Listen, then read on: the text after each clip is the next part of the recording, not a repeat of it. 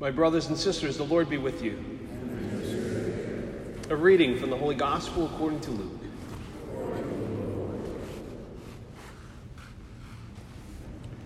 Jesus passed through towns and villages, teaching as he went and making his way to Jerusalem. Someone asked him, Lord, will only a few people be saved? He answered them, Strive to enter through the narrow gate.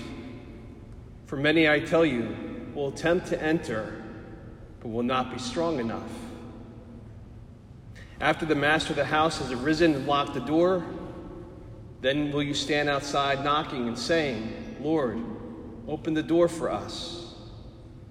He will say to you in reply, I do not know where you are from. And you will say, We ate and drank in your company, and you taught in our streets. Then he will say to you, I do not know where you are from. Depart from me, all you evildoers. And there will be wailing and grinding of teeth when you see Abraham, Isaac, and Jacob, and all the prophets in the kingdom of God, and you yourselves cast out. And people will come from the east and the west, and from the north and the south, and will recline at table in the kingdom of God. For behold, some are last who will be first, and some are first who will be last. The Gospel of the Lord.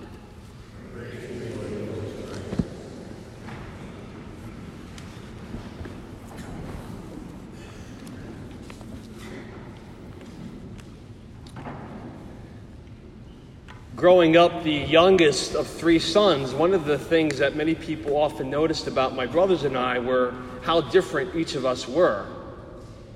So, my oldest brother, Chris, was this excellent wrestler, and his senior year of high school was considered one of the best in the state of New Jersey. My brother Craig was an excellent student and was probably one of the most well rounded people in his class, doing well in both sports and music. For me, as the youngest, it took a, a while to kind of find my niche. What was I good at? And part of the reason was I was so often trying to be like Chris or Craig rather than just trying to be myself. And I know how blessed I was to have a, a, great family where my parents were trying to be attentive to each of our different needs and to, to support our, our gifts and talents. But even more to have some really great teachers along the way who really helped me to learn a lot about myself. And one of those was my English teacher in high school named Mr. Epps. Mr. Epps was like Robin Williams playing Mr. Keating in Dead Poet Society years before that movie ever came out. He made a, a subject that I wasn't even interested in and struggled with, and something that I still struggle with, as evidenced by all the grammatical mistakes in my homilies or my postings on, on social media, which he will correct from time to time. Well, he made that one of my favorites in high school. He was creative and entertaining. But truth be told, it took a while before I even knew if I liked him or not. Because he knew how to zero in on each and every student like a, a heat seeking missile. Knowing how my brother Craig was one of Mr. Epps' best students and trying to live up to that reputation and, and trying to impress Mr. Epps, I put a lot of pressure on myself. And so we had this, this test early on in, in the year on Chaucer's Canterbury Tales. I'll never forget this. These were tales that were written in the 14th century, and the English language itself was still evolving. I hated it. Reading these poems in modern English was rough enough for me, but I still have these nightmares where Mr. Epps was reading the introduction to us in Middle English. Anyway, he handed out the test to us, and it had two sides on it on the front was all multiple choice, and the te- on the back was like short answer responses. And in my nervousness and my anxiety, as soon as the test landed on my desk, I didn't even read the instructions that said for the multiple choice, we were supposed to write the letter and the answer out. I guess Mr. Epps had enough students trying to make a D look like a B, just enough to argue an answer if it was marked incorrectly. Well, I must have been afraid that whatever last minute cramming I had done would have like wiped out of my head and be forgotten. So I just raced through all those questions and just wrote all the, the letter answers on the front. Anyway, when I got the test back a few days later, out of the 20 questions, I got maybe five of those answers wrong on the front. Not great, but not a disaster. But at the bottom of the page, there was a note from Mr. Epps saying, Mr. Chern, what sort of punishment do you propose for not following the instructions? I was like, Ugh. And then I turned the other side, and it looked like a red pen exploded on the entire page. It was a disaster. Almost every one of those answers was either wrong or I only received partial credit. And at the bottom of all of that was the total number of points for the exam. It was something in the 50s out of 100. And then there was the letter F. And then there was a short little follow up note from Mr. Epps with dot, dot, dot saying, perhaps that's punishment enough. It was a, a shock to my system. I didn't think I was going to be doing that badly. And I was mortified. I was embarrassed. I was ashamed. And all I wanted to do was get out of that classroom as quickly as possible. But as the bell rang, he called out and said, Mr. Churn, stay back for a minute.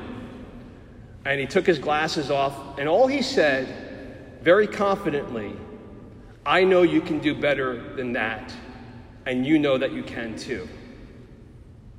And that was a turning point for me because it was then that I recognized that, yes, he cared for me, not because of my brother, but that he loved me for who I was. And he was pushing me to push myself, which I did, asking for extra help, smarting, studying better and, and harder. And yeah, I could and did eventually do better than that test. But before that could happen, I had to stop comparing myself to my brother's past successes and I had to do the best that I could. Knowing that we are loved for who we are and not letting ourselves get fixated on comparing ourselves to others is, is essential, not just in being able to succeed in school or in work or even for our mental well beings, but also for our souls and for our spiritual lives. Because in all humility, we need to recognize and acknowledge that each and every one of us can do better than we are doing right now. And that's not being said to be a, negative thing, but rather it's something that's being said out of love, calling us to truly be the beloved sons and daughters that God created us and calls us to be. And that's important to remind ourselves because Jesus kind of leveled a smackdown in that gospel that we just heard. He doesn't beat around the bush. Following Jesus is hard work, as evidenced by his telling us it's a narrow gate that many attempt to enter, but not many are strong enough. And then, for good measure, Jesus points out that saying that just because we know who Jesus is, that we have some understanding or recollection of his story, or that we're close in proximity to him, that's not enough. But we have to back it up a little bit. Remember what caused that smackdown in the first place. Some guy had shouted out to Jesus this question Lord, will only a few be saved? Whoever that nameless individual is, if you think about it, what was his focus? Everyone else. This nameless individual, he's been around, he's showed up, he's been listening to Jesus, he's seen and heard some things. Jesus healing people of diseases, Jesus casting out some demons, Jesus performing miracles, including raising people from the dead. So, that question itself, the guy recognizes Jesus has this ability to save people, but he himself remains somewhat distant. He's an observer, not a follower. And while he recognizes that there's a need for people to be saved and that Jesus has that ability to do it, he's not fully invested or committed himself that he needs to do anything, or that it's even open to him as he asks, Lord, will only a few people be saved? Jesus' answer, though, is brilliant because while he's answering this one individual, as we read it, it's also directed at us because each of those answers is directed not at this person, but as we read and hear the word you. Think about it, the whole passage his response is to you and I, the listener, the reader, as we hear him saying, I tell you. He will say to you, I do not know where you are from. And you will say, and then he will say to you. As we put ourselves into that scripture and hear those responses, it's jarring. It's meant to be a shock to our systems that maybe we didn't even expect. But there's a reason for it. Jesus doesn't want us comparing ourselves to anyone else or hedging our bets that if Jesus is truly the way, the truth, and the life, that our knowing that He said it will be enough for us to get in. He wants us off the sidelines and not to simply be observers, to not simply listen to stories of who Jesus is and what He's able to do. He doesn't want observers, He wants followers. He wants us to pursue holiness. He wants us to want to become saints. And yeah, that's, that's a high bar. And that's why he tells us that he wants us to strive for, to enter that narrow gate. So we're not to feel comfortable that we're here and we see a lot of empty seats and think, well, we're better than all those people who aren't here. We're here, hopefully, to worship God and to recognize our need for Him because something in our hearts and our souls knows that we can each do better, and we want to do better. Better at resisting temptation, better at turning away from sin, better at dealing with the sins that we have committed by going to confession, receiving God's gift of forgiveness and absolution and that healing that we need and that we want. We know that every single one of us can do better at loving Jesus, better at loving Him and serving those around the world and in our families and in our workplaces, in our schools.